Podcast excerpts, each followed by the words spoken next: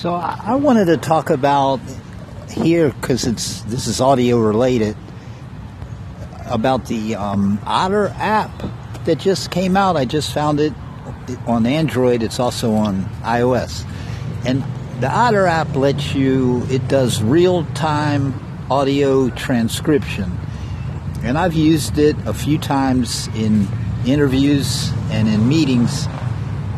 And then once you've, it does it in real time, and does the transcription in real time, and then you can share it.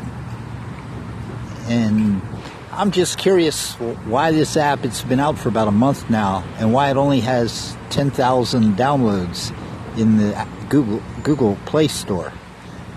To me, it's, it uses artificial intelligence, which I don't understand, and machine learning.